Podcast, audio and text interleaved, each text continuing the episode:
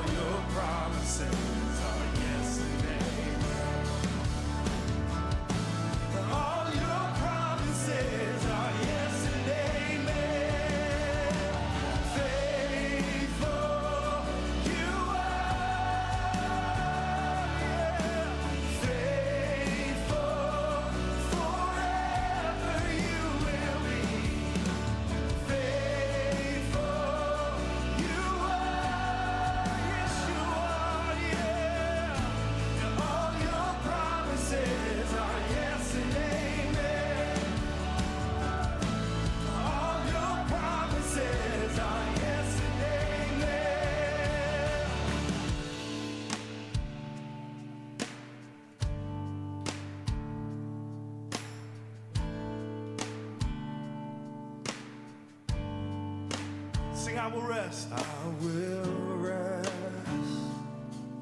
in your promises, my confidence.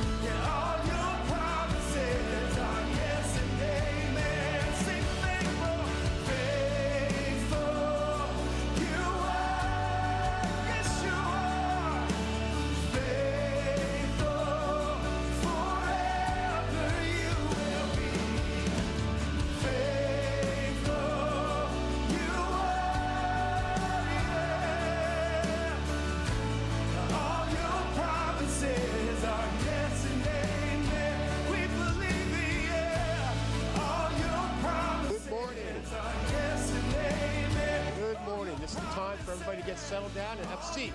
Promises are Good morning. Thank you, Lord.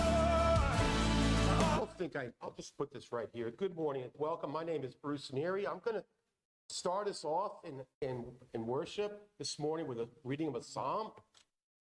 If you're following along, it's Psalm 103. And I'm just going to read that carefully.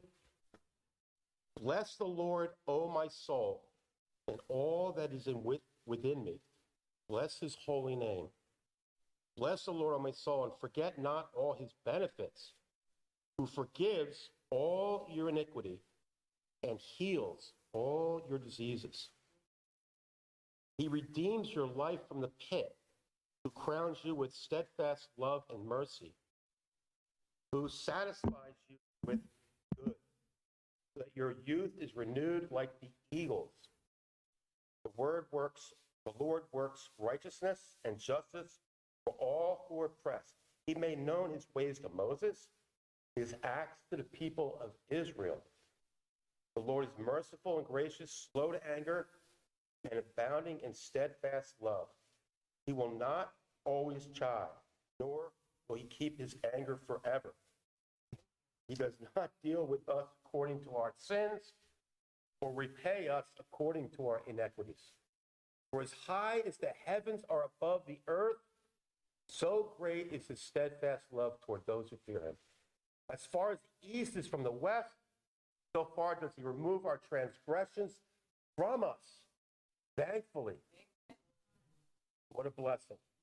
As a father shows compassion to his children, so the Lord shows compassion to those who fear him. For he knows our frame. He remembers that we are but dust. For man, his days are like grass. He flourishes like a flower in the field. For the wind passes over it and is gone, and its place knows it no more. But the steadfast love of the Lord is from everlasting to everlasting to those who fear him, and his righteousness to children's children, to those who keep his covenant and remember to do his commandments. The Lord established his throne in the heavens, and his kingdom rules over all, no matter what's happening down here. Bless the Lord, O you his angels, you mighty ones who do his word, obeying the voice of his word. Bless, bless the Lord, all his hosts, his ministers who do his will. Bless the Lord, all his works, in his places of his dominion. Bless the Lord, O my soul. Amen. Beautiful. So as we, I just want to welcome those who, who may not know us, but here we are at Trinity Bible Church. And I can guarantee you that Trinity Bible Church, when we live in a world of bait and switch, you don't know what the truth is, things like that, we here try to, pre- we try to preach God's word as the truth. We try to do that. So you come here and you learn about where you came from, how this all came about, what's your destiny, what's your meaning, what's God's will for your life. We talk about all those things here at Trinity in His Word, right from His Word. So let's begin to worship.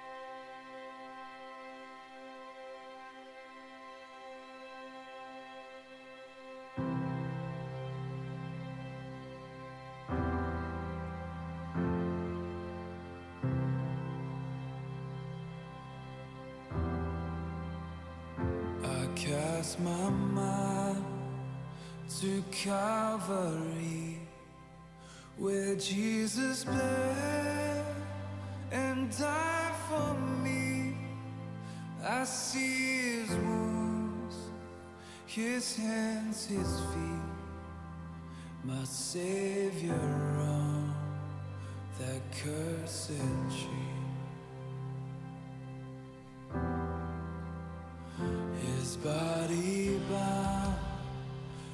drenched in tears, they laid him down in Joseph's tomb, the entrance sealed by heavy stone, Messiah still and all alone.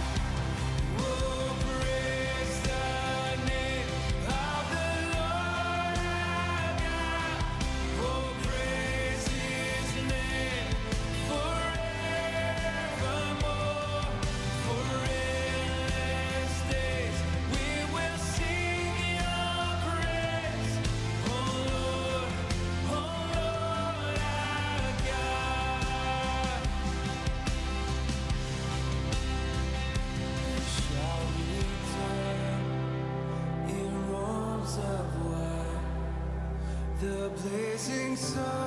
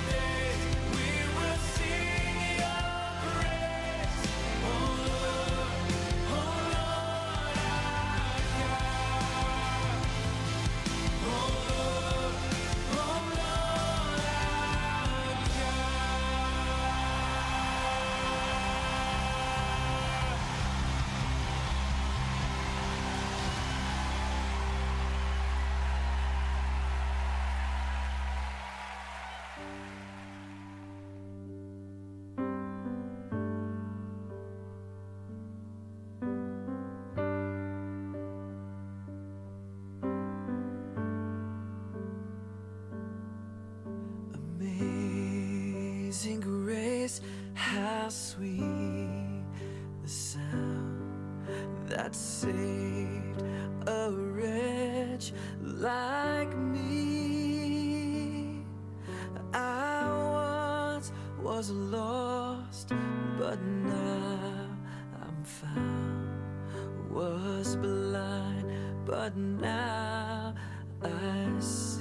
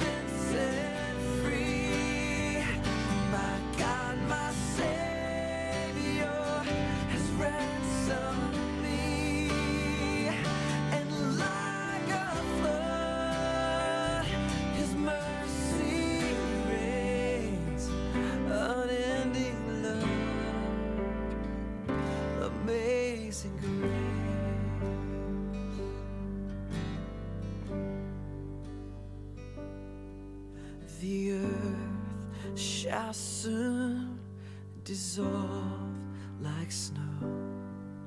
The sun forbear to shine.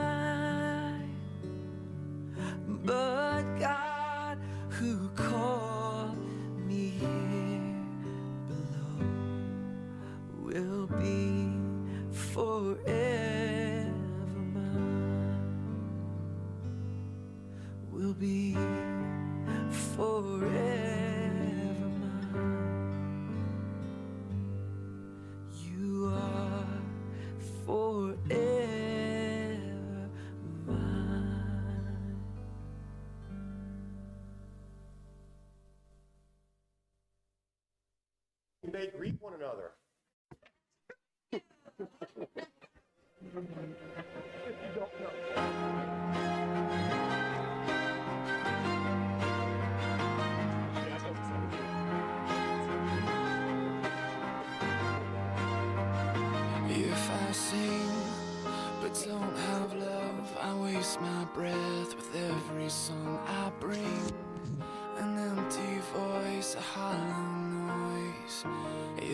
speak with a silver tongue, convince a crowd, but don't have love. I leave a bitter taste with every word I say.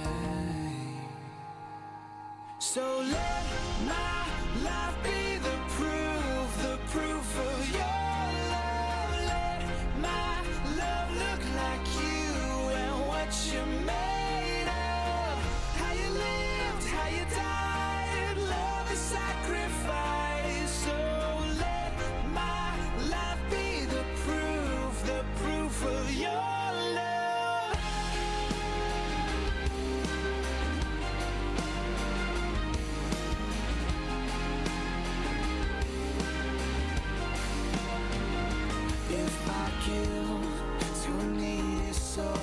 Don't have love, then who is poor? It seems all the poverty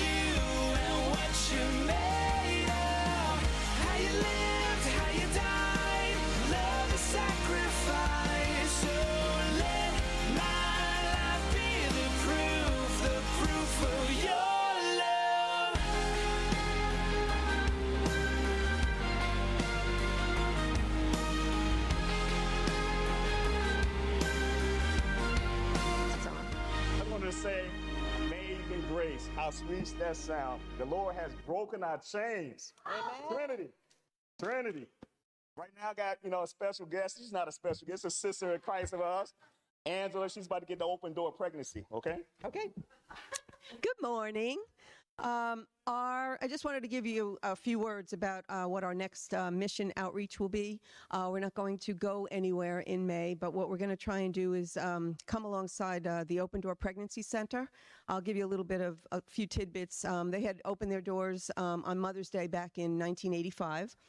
And so they've been serving clients for 38 years. They're in Toms River. Um, they're right on Lakehurst Road. Uh, it's kind of when you go past the hospital, it's right along, you know, on that street where there's a lot of doctors' offices and so forth. So it's really nice location for them. Um, they have redone this home uh, where they have it's really set up really nice. It's a real homey um, atmosphere. So anybody that's frightened, um, you know, they have an unexpected pregnancy and so forth. Sounds. Um, they have parenting programs, and then there's a lot of material assistance. Uh, for uh, when they have the baby and beforehand, um, diapers, wipes, and things like that. And then they have an Earn While You Learn program, uh, not earning money, but uh, if they go to these uh, variety of classes that are offered, they can get. Um, they earn, let's see, they earn diaper and wipe vouchers that they can then use for um, maternity clothes, baby clothes, formula diapers, wipes, toiletries, and so forth. They have a really cute boutique. Um, they do accept donations of um, new and very gently used items for. I guess maternity as well as for uh, infants. And it's really set up nice. They have it all, the volunteers, and there's just a few on staff, but volunteers come and they set them all up by size and gender and so forth. So I've been there for the, um, they had like an orientation brunch. And, uh, and I've been a supporter of them for, you know, for many years. So I'm really, um, I'm really happy that we're going to be able to uh, try and help out. So what we're going to do is we're going to have what we call the baby bottle boomerang. We're going to show a, a quick video. Um, Next week, starting Mother's Day and going through to Father's Day, um, I'll be at a table outside next week after church. And if everyone would, anyone or everyone would like to uh, take home one of these baby bottles, um, you can perhaps sacrifice uh, a latte, um, you know, a few times that week and put that money in here. Um, I, they, they give you examples. Sometimes they say uh, the cost of a daily latte or a fast food cheeseburger, one of those fancy bottled drinks, or even bottled water these days. You know, even if you put even two dollars a day in in one of these bottles, that would be like sixty dollars by the end of the the time that we're going to hold out these bottles. $300 would cover one ultrasound appointment. Uh, $900 covers a complete parenting program for a new mom, and $1,200 saves a life all in total. So as a church, if we were able to say, come up with, you know, say, six, you know, 30 to $60 per person, per family, household, um, we could actually come up with like $1,800 and really, you know, just save a life. And really all we need to do is do it one at a time. So um, anyway, look forward to this. Watch the video. It's just a little promo to get you a little, you know, encouraged. And, um, and I thank you for partnering with us so we can, you know, do this for missions.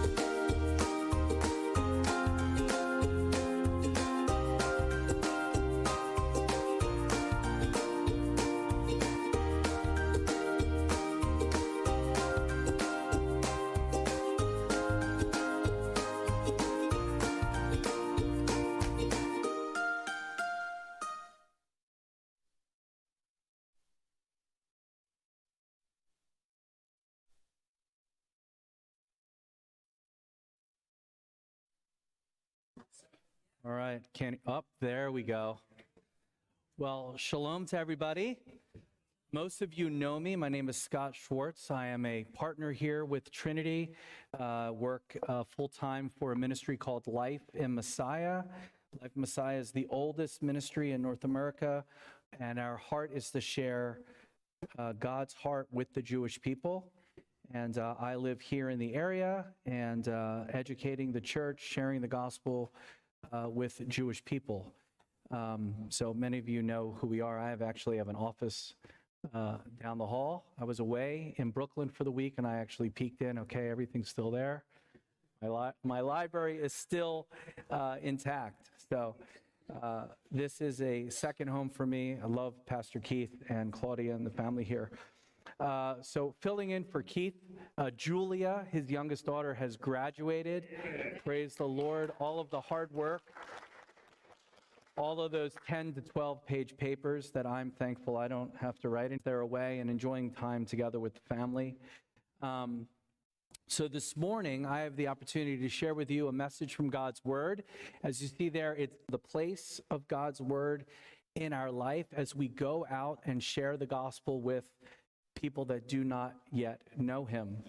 Um, it's uh, the parable of the sower and the seed. So if you have your Bible or your smartphone, I'd love for you to follow along. I'm going to be looking at the text from Mark chapter 4, 1 through 20, and then Mark 26 through 29 is going to be our text this morning. But I'd like to start out this morning with a little story for you. And the story goes as follows. I think it is a fascinating and inspiring story. So, date farming was the family, family business and they had settled about 10 miles outside the city of Jerusalem. Her ancestors worked this land for centuries, and now, finally, it was paying off. The beautiful date palms towering above, giving significant shade for her weary head. Their honey like fruit was a welcome refreshment for her tiresome work. She helped with every aspect of care for these sweet fruit givers. She helped Her parents digging the first fertilized hole for their new palms, watering every leafy frond, and harvesting the right, ripe dates for sale. Her well worn hands cradled one stray date. It tumbled from her hand into the basket, bringing, being prepared for Masada, the mountaintop fortress. Unbeknownst to this first century date farmer, the Roman army would invade in 70 CE. Jerusalem would be burned to the ground and the temple leveled. The wake of destruction would cripple the land of Israel. Agricultural would, agriculture would eventually, eventually die out. The date palm extinct. Masada would fall in a bloodbath three years later. I can imagine the journey this small date made from the Valley of the Palms of, to Masada, tumbling al- along en route to the top of this mountain citadel. Tumbling along until it reached its destination. What is astonishing is the fact that this date pit would stay dormant for the next 2,000 years. Kingdoms would rise and fall. It would remain hidden until this century. This morning, we're going to look back at God's word and evangelism. So turn with me in Mark chapter 4. We're going to look at this wonderful parable that the Lord, our Messiah and Savior, has shared with us. And it says this starting in verse 1 of Mark 4. Our text reads as follows Again, he, Jesus, began to teach beside the sea and a very large crowd gathered around him, so that he got into a boat and sat in it on the sea, and the whole crowd was beside the sea on the land. And he was teaching them many things in parables. And in his teaching, he said to them, Listen, behold, a sower went out to sow. And as he sowed, some seed fell along the path, and the birds came and devoured it. Other seed fell along rocky ground where it did not have much soil. And immediately it sprang up, since it had no depth of soil. And when the sun rose, it was scorched. And since it had no root, it withered away. Other seed fell among thorns, and the thorns grew up and choked it, and it yielded no grain. And other seed, thank God, fell into good soil and produced grain, growing up and increasing and yielding thirtyfold, sixtyfold, and a hundredfold. And he said, He who has ears to hear, let him hear. And when he was alone, those around him with the twelve asked him about the parable.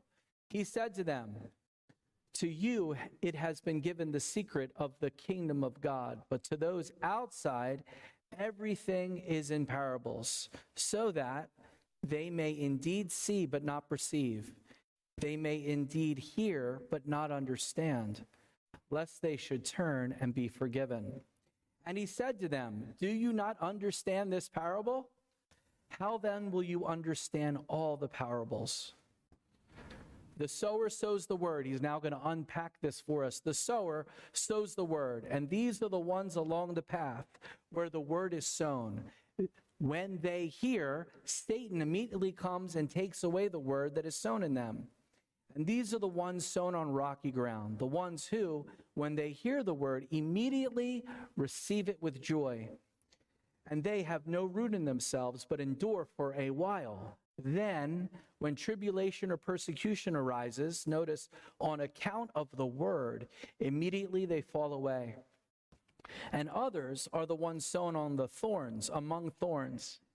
They are those who hear the word, but the cares of the world and the deceitfulness of riches and the desire for other things enter in and choke the word, and it proves unfruitful.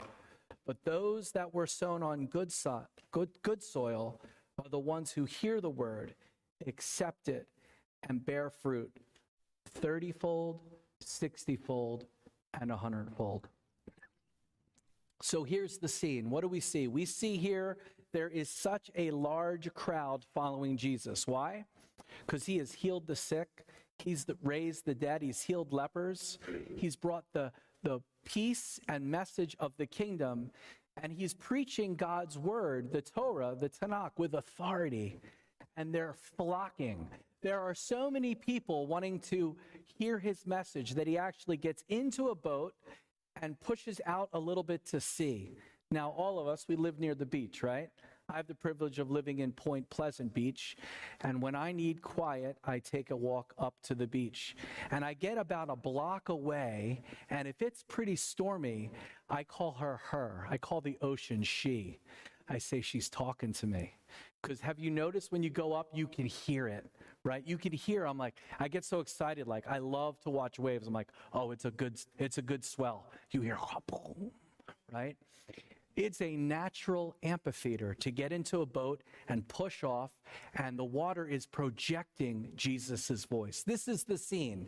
It's church, right? It's synagogue time. He's using the boat as his pulpit. And he starts to teach. But not only does he teach, he's teaching in a parable, right? He's using a parable. Jesus, in his ministry, used many parables as he's taught the people and his disciples. Some of you might be asking, I when I came to faith in Yeshua, I'm Jewish. I didn't know what a parable was. We didn't talk about parables in our home. So some of you might be asking, what is a parable? Who would like to know the definition of a parable? I certainly would. Here is a parable according to a Bible dictionary. A parable, I love this, is a short discourse that conveys spiritual truth by making a vivid comparison. The truth to be taught is compared to something in nature or a common life experience. A parable draws its hearers to take part in the situation, evaluate it, and apply its truths to themselves. And I love that. Over and over, you look at the Gospels and you see Jesus teach, and he teaches in such a manner that it's very descriptive, right? He talks about worrying. And what does he tell his disciples? He says, Look, Look at the birds of the air. Look at the fields. And he explains what they do. They don't worry. They're not like, oh, I need to produce fruit. And the birds aren't like, where's the food? It says that God provides food. They're not stressing out. We have a uh, drain uh, pipe that comes off, you know, a gutter, right? And it's amazing. We've been seeing a lot of mourning doves, and they're beautiful. Like, you can't, if you're in a bad mood, good luck. Just go look at a mourning dove. You'll be totally at peace, right? And I see it hanging on our wire. I mean, we have some like cable wires. I don't, we have like 40 cables hanging from our house to the corner. And it's a, and he has a little piece of straw. I'm like, what's going on? I look around the other window. He's building a little nest. And God has provided everything for him. He doesn't need to fret, but God has provided everything he needs to build this home for his baby soon to come. So we have many elements here in this parable of the seed and the sower. What are some things? We're going to look at this text here. What do we have? What is involved in this? Who are the players? What's involved? Well, we have a sower, we have seed, and we have four different fields or four different soils or four different heart conditions where the seed is sown. We don't have to guess what this parable is about, right? Remember the disciples came and they're like, "What does this mean? What does this mean that you're you're yield, you're hiding or shielding the truth from from people? Why is this in parables?" And he's going to share the secret of this parable with his disciples, and we will see this in the second half of our text. But we have, as we said, we have a sower, we have seed, and we have soils we are likened to sowers. So we're all in the we're all in the farming business. Bruce is in the horticultural business, right? He's going to correct me if I've got any of my fruits and vegetables wrong, I'm sure. But thank you, praise the Lord.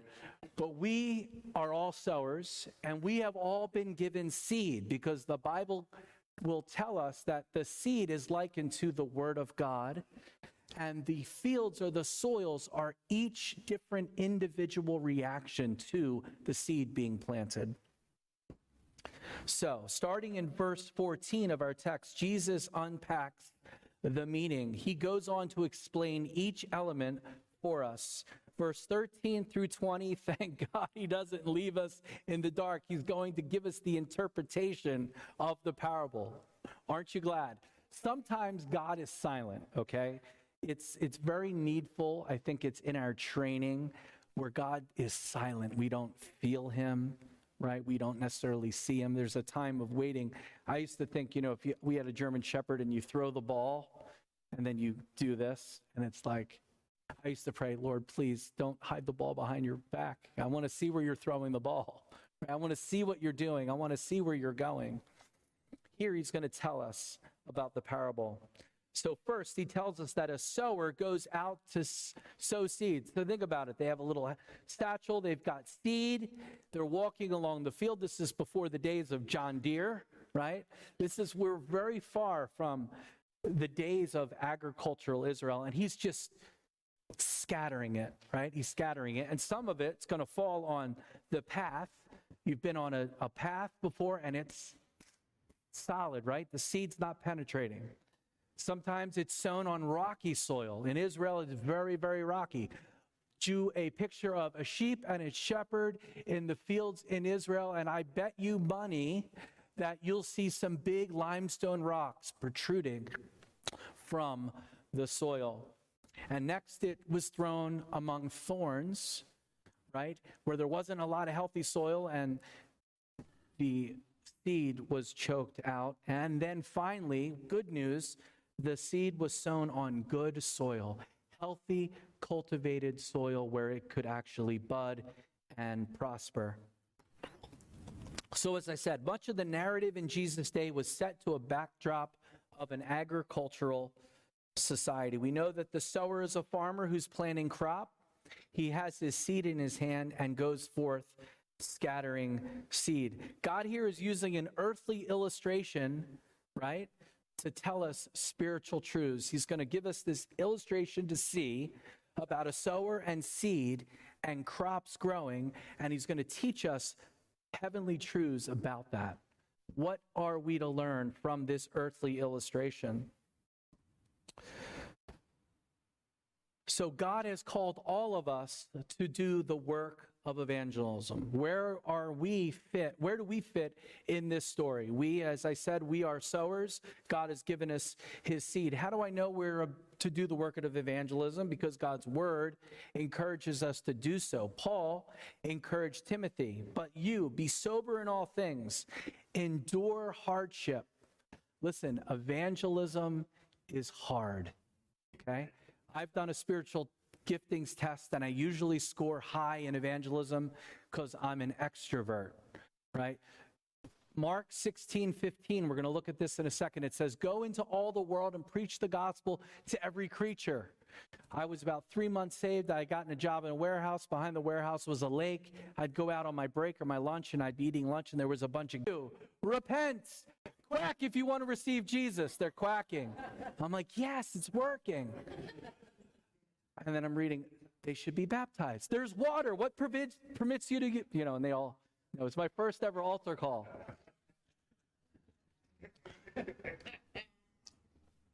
but endure hardships. Evangelism is not easy, right? Isn't it? Evangelism is not easy. But it says, do the work of an evangelist, fulfill your ministry. And the same, as I mentioned, John, uh, Mark 16, 15, he says, Go into all the world and what?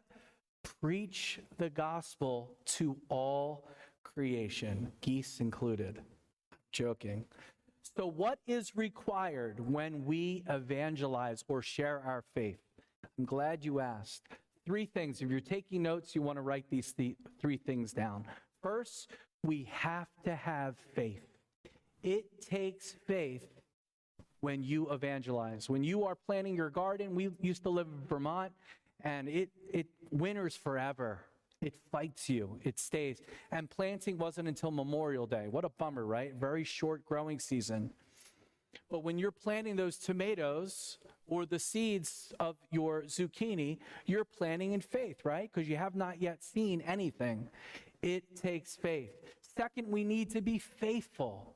We need to continue to evangelize, continue to seek for opportunities to share the gospel. And third, I love this, this takes all the pressure off us.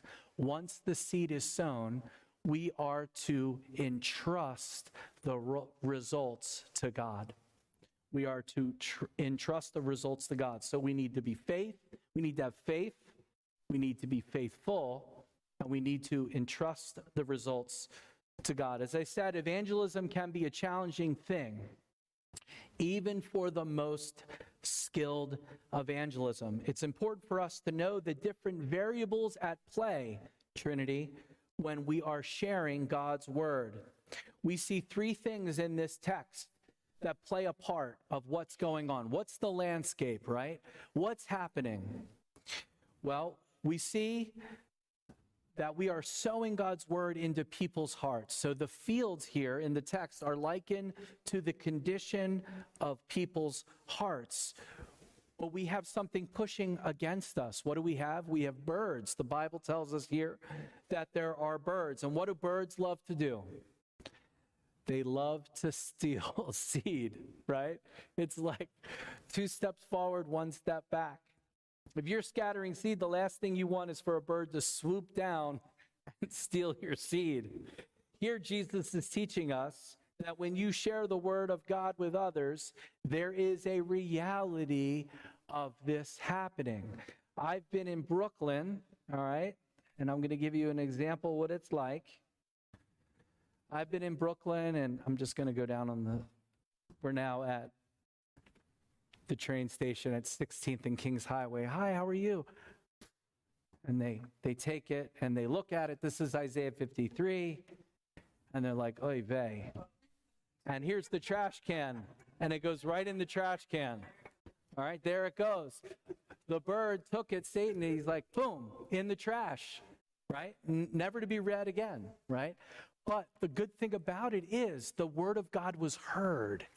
Even if you read one par- paragraph or one verse on this track, he heard the word of God. We're going to see that, that every person on every soil has heard the word of God. Amen?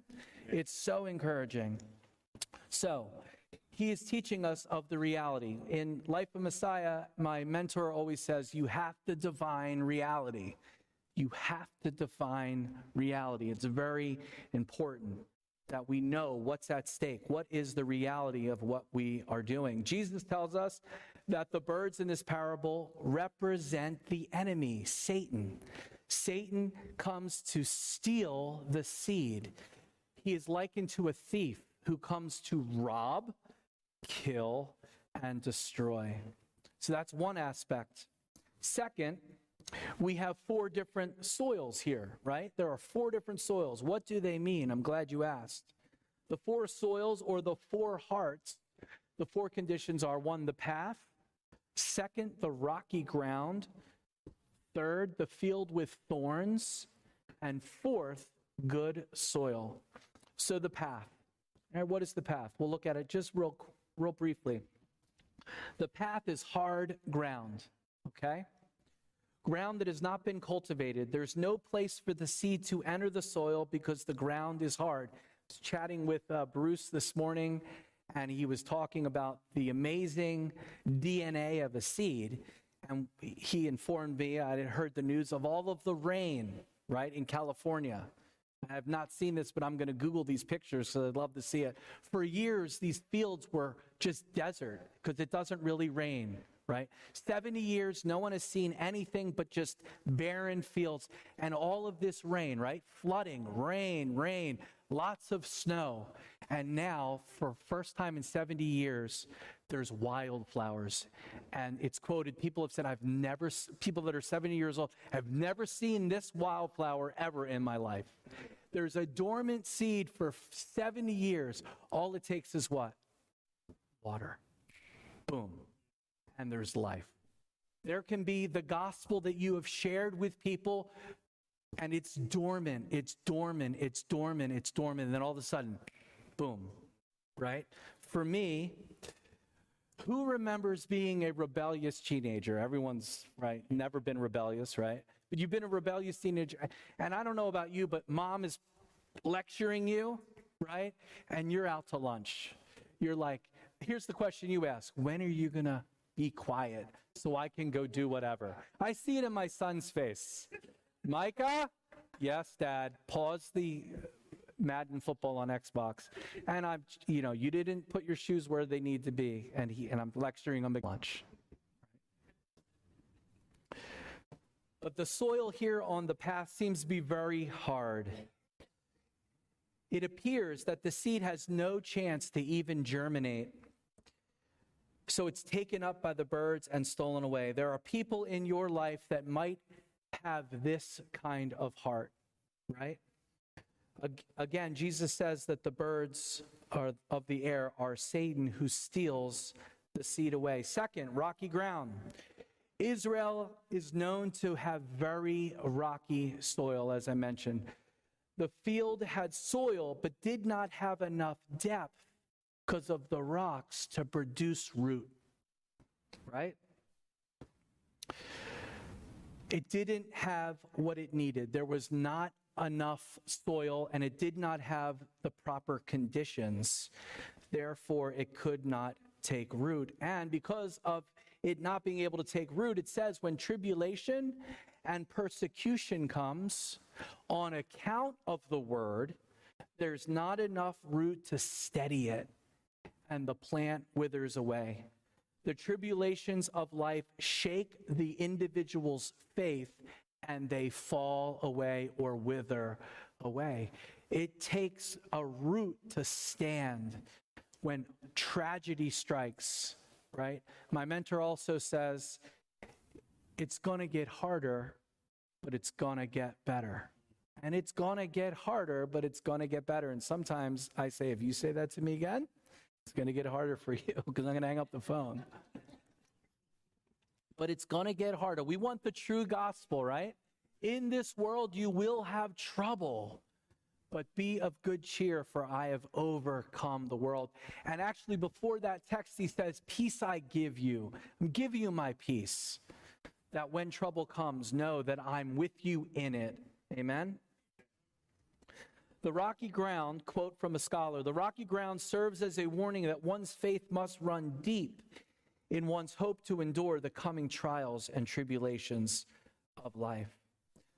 Third, we have the thorns. The seed is sown and grew up, but the thorns, listen to the imagery, the thorns choke out its life. It's violent, choking out. There's no breath, it's squeezing the life out of it. Think of this picture. The word gets choked, the word gets choked out. The cares of this world smothers the word and it dies. What an example and a picture that God puts forth for us to see. And finally, as we've seen all three of these, they're all negative, aren't they? They're all negative. They all wind up not bearing fruit, and you're like, what's the point? But God says, just wait. I love when God butts in. But there's good soil. This ground is good for growth. It's a heart that is open to receive the word and then grows and produces fruit. Not only fruit, but exponential growth 30, 60, 100 fold. It's going to grow and it's going to grow like crazy. One thing we can learn about evangelism is that in each case, the person receiving the seed or the word, the text says, as I mentioned before, they hear the word. In each one of these examples, the person has heard the word of God. What they do with it is then up to them and between them and God, but they hear the word. So even when you don't think nothing's something's not going on, it says that each of them heard God's word. When you share the gospel, it's being heard. Right? It's being put out there to be received somehow.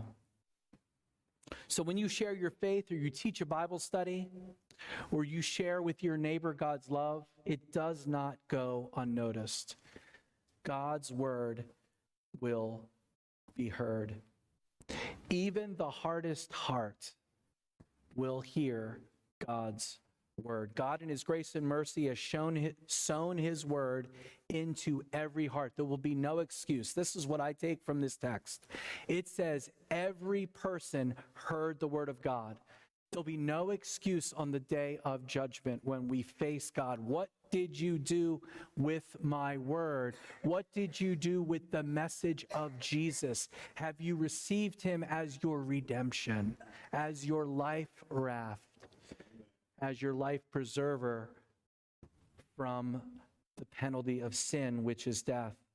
So, at first look, we very well can get discouraged, right? Do the math. One out of four is what?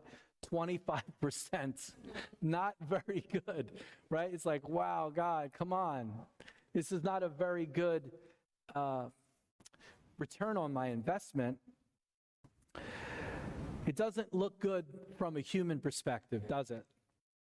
But we don't live by a human perspective, do we? We don't.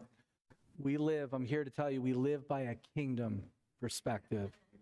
And God turns everything on its head. And listen, there have been times where I've wanted to quit the ministry. Just a few weeks ago, I'm like, Corey, I'm throwing in the towel. We're on the phone with, with life leadership. We're like, this is not going well. This is so hard. I'm not seeing any fruit. They're like, you need to go away and get perspective. We went to Lancaster and was quiet on a lavender farm. We spent from 7 a.m. to 12 at lunch every day reading the Word of God and praying Lord, what is it you want from us? We want you to keep sowing seed. We want you to keep. And what a great encouragement for those that are in the work of the ministry. Sow liberally. And it's going to, Satan's going to take it. Sow it. It's going to be on the rocks, right? And people are going to, persecution is going to come. People are going to fall away. And it's going to be choked, but sow it anyway. Because when you sow, I'm here to tell you, it's going to produce fruit. Somewhere it's going to land. Amen. And God needs us to partner with Him. Amen? To share the gospel. Keep going. Keep going. What should our response be to the realities of this parable? How should we respond to the instructions of this parable? We should be encouraged to believe God and never give up. One, it takes faith. Take notes. It takes faith. We should have faith. And I mentioned there has been multiple times where I've wanted to give up. Last winter, who remembers the snowfall we had? So one year, this year, we got like zero measurable, right? Raise your hand if you remember, we got 18 inches of snow in February. Do you remember that storm? 2022. And we live on a corner. So we got two sidewalks to shovel. And I'm like, thank God it was light puffy, fluffy snow, wasn't wet. And I'm like, oy vey, I'm actually like, I'm like, why don't we have a snowblower? Because you didn't save up enough money to buy one. That's why, Scott. You didn't prepare. So take your shovel. And I'm like, shoveling. Now, 18 inches of snow is a lot, right? Even if it's fluffy, it's heavy. So I would try, oh, oy vey. It took me three shovelfuls to get one square. And it was like a game. And I'm like, okay, I got one done. How many? 50 more. Okay. And I'm, right? And I'm just, and it was light, so hit three. And I moved, and I'm like, I'm making progress. And it was a game for me. I said to myself, do not quit. And I was like, this is ministry. One back, guess what? Did we get it done? We got it done. It might have taken half a day, but we got it done. Don't quit. Secondly, we should be faithful. First, we need to have faith. As your faith encourages you, continue to be faithful. We should keep sharing God's word. When we share God's word, when we sow into people's hearts, we are not called to be successful, but faithful, mm. right? Because it's not us that's bringing forth the fruit, it's God working in partnership with us. He gives us the word, we share it, we plan it, and then it's hands off, right? Think how silly it would be if I planted some seed, a month goes by and I don't see anything, and I'm like, oh, it's growing a little bit. You don't do that, do you? You let it go. You leave it for what? For God to do the work. What is our responsibility? Our responsibility is to have faith when we sow, to be faithful to sow, and to entrust the work to the Lord. Amen. Now, in times of trouble, and I've when I want to throw in the towel, I wish that this scripture would come to me right away and I'd be encouraged and I wouldn't be like in this depression. Right? There's a book, it's called Christians Get Depressed Too. Right? I struggle with depression, I struggle with anxiety, but God's word is like a balm, right? It's like essential oils, right? I got some too much information. It's like essential oil. Is my name Scott or Sarah?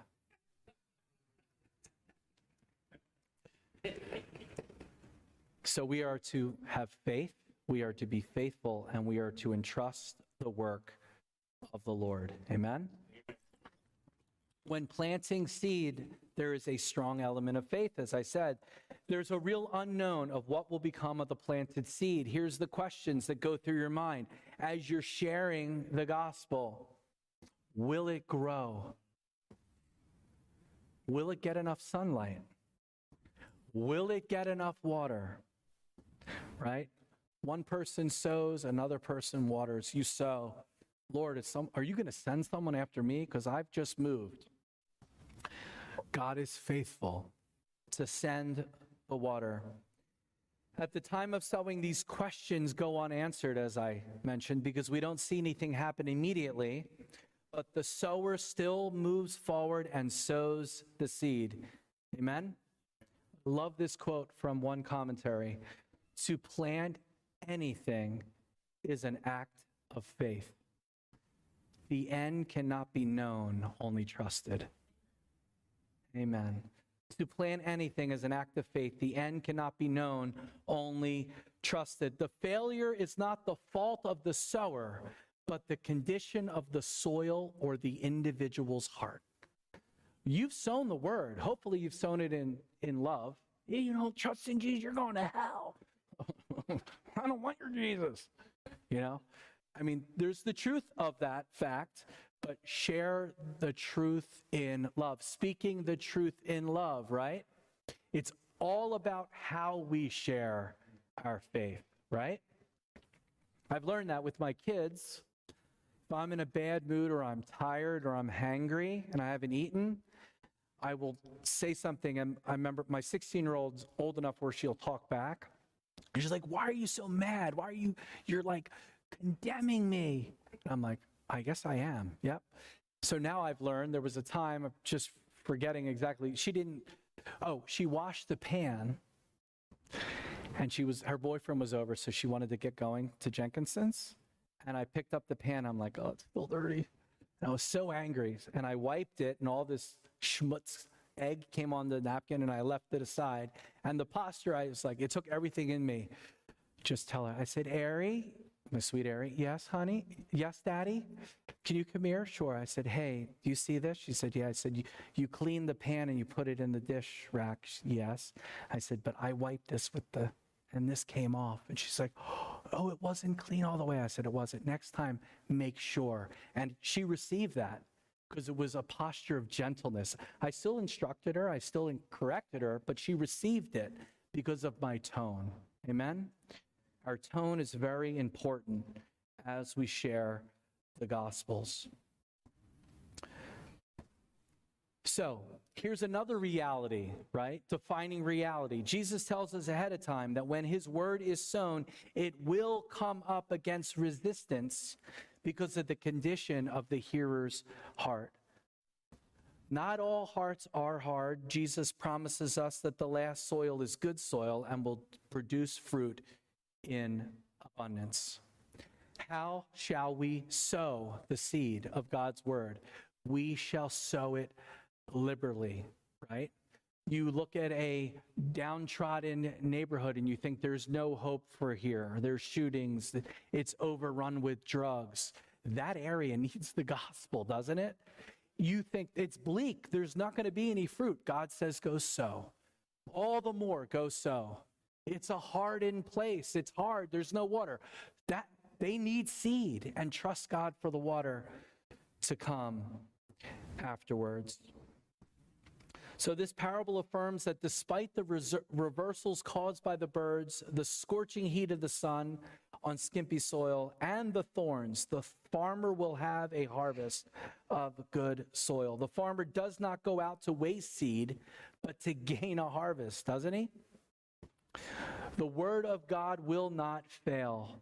Therefore, we should not despair over the apparent failures, the blindness of unfaith, the defections, or opposition. One can be assured that the harvest will come from the response of the good soil. Isaiah 55 says this concerning his word For as the rain comes down and the snow from heaven, do not return there, but water the earth and bring forth bud. It shall give seed to the sower and bread for the eater. So shall my word go forth from my mouth. It shall not return to me void, but it shall accomplish what I please, and it shall prosper in the thing for which I sent it. We have the word, we have the seed, we sow it, and God does the rest. Sometimes the rejection of God's word by our family, for those that we work with, from our neighbors who we care about and we've gotten to know, it brings great sadness that rejection might even bring tears. Psalm 126 says, But those that sow in tears shall reap with shouts of joy. It's a long awaited harvest that will bring shouts of joy, but the harvest will the harvest will come only finally interact intersect with our lives. God has given us the privilege of taking his word and sowing it into people's lives. We all have fields right? There are four fields represented in this passage. We have all have fields that we are working in your job, your family, your friends, your neighbors, even people here at church. There's Bible studies throughout the week. You, believe it or not, it's not just evangelism, it's sowing God's word, even teaching other believers that they would bear more fruit in their lives. I love this. The sower in this parable does not prejudge the soil. He doesn't walk and eh, it doesn't look so good. He just throws the seed. Right? Listen to this. He does not prejudge the soil. He casts the seed with abandon and does not decide in advance whether the soil has potential or not, whether it's a waste of time or not. He sows. Any farmer knows that sowing is risky business, but that does not keep the farmer from risking his seed. Remember, it takes faith to share God's word. This is like Captain Obvious, but listen to this because you don't think of these just things that are so simple and real. Think of this you will never know how someone will respond to God's word until you share it with them. You get up to someone, you're like, oh, they're they ain't gonna they believe in evolution. They're whoa, like super. They're not gonna. Uh, but you share. You never know what God's doing on the inside. Then you share, and wow, you're open. You've been thinking about spiritual things. I have. I wasn't last week, but something's going on. You never know until you have that opportunity to share. The parable encourages us to sow the seed everywhere regardless of the soil. There's a remember, I remember a time, and as I end here, that I was getting a ride home. I didn't have a car. My license was suspended. And this guy would give me a ride home so I didn't have to take the bus, but he's giving me a ride home so he could share God's word with me. And I, he was reading from the Psalms of the little green parable books, you know, Gideon. I just remember, when are you going to shut up, dude? I just want to go take a nap. But the word was sh- shared and it laid in my heart dormant. And then years later, and next, the next year, God spoke and gave me that seed that was laying dormant. The water was sent and it started to bear fruit. God's kingdom is being built as we speak. God's word is being shared and planted all over the world. After the seed is planted, we cannot see growth under the ground until it is sprouted. It's hidden from our eyes. The kingdom of God, it says in this passage in 26, it says, is, as if a man should scatter seed on the ground. He sleeps and rises night and day, and the seed sprouts and grows, and he knows not how. The earth produces by itself first the blade, then the ear, then the full grain in the ear. But when the grain is ripe, at once he puts the sickle in because the harvest has come. We have sowing, growing, and harvesting. The sower here in this last passage is not active. After planting the seed, he goes about his business, entrusting the finished product to the Lord. It says he does not know how the seed grows and sprouts, but he entrusts his work to God. Amen. Amen. Back to our story of the date palm. Wouldn't you love how it finishes? Back to the story of the date palm. The arid desert environment, well, the seed was dead with no ability for it to mix with water. The DNA code could not be unlocked to germinate. It remained in this dry state for generations until it was hit with the hands of Sarah Sallon, a doctor in pursuit of ancient medicinal breakthroughs. Her tenacity was aided by Elaine Solowey, a researcher at the Arava Institute of Environmental Studies, who poured the first drops of water on this ancient treasure. Their hard work and care for the last 10 years has paid off. Now the first dates are being harvested from a date palm ironically named Hannah after the Hannah of Scripture, who was barren until the Lord gave her Samuel. The ancient fruit from a 2,000 year old seed is back in the hands of Israeli farmers. All it took was a drop of water, and life came. There's another seed that's a thousand years old. It's God's word. Amen and it's been around since the beginning of time. Sometimes it has sometimes it lays barren for, year, for years, but when God's spirit moves and he waters that seed, boom, there's the miracle of life. There's also another seemingly barren land. It might be a family member who you have shared the gospel with. I've been saved for over 25 years. My parents do not know the Lord. My sister does not know the Lord. All of my family does not know the Lord. There seems to be barrenness. My grandfather, I had the privilege of sharing the gospel with my grandfather who didn't want to hear anything. A tear rolled down his eye. 75 years of barrenness before he went to heaven later that day because he had got pulled off of life support. He was in the presence of the Messiah of Israel. It might be a coworker, it might be a neighbor or it might be an unreached people group like the Jewish people that live around us. It might seem barren. Sow the seed. Amen. Amen. We must have faith. We must be faithful. And finally, we must entrust our work to the good Lord. Amen. Amen. Let's pray. Father, thank you for this inspiring story, this story of hope, this story of, of encouragement, the backdrop of negative results, but you never leave us empty handed. There is always a silver lining at the end of the story with the good soil. May you give us the strength, the grace, the courage, and the power to sow your seed, trusting and having faith in you to bring forth your good fruit. In Jesus' name, Amen. Amen. And finally, real quick before I end, I have some seeds for you. These are uh, the gospel according to the Tanakh. It's all the passages in the Torah that talk about the coming Messiah, his redemption, and future plan for salvation. And also Isaiah 53, the most clear prophetic prophecy in the Bible, which speaks of Jesus.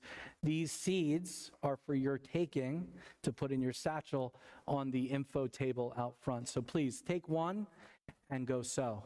Amen? Amen. Thank you. Appreciate your your sharing of your testimony and your faith. A great story that you just ended with with your grandfather. Um, I know for myself, evangelism is not an easy thing to do. Um, many people are gifted with that. God bless them, but uh, it's not up to us to decide who is the one that should receive the word.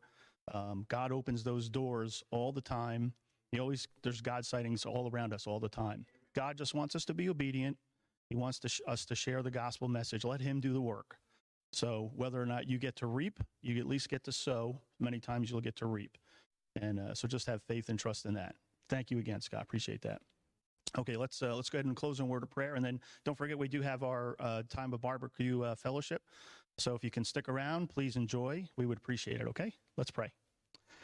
Dear Lord Heavenly Father, thank you for this day. Many blessings you shower upon us. Thank you for a beautiful day you've given to us today.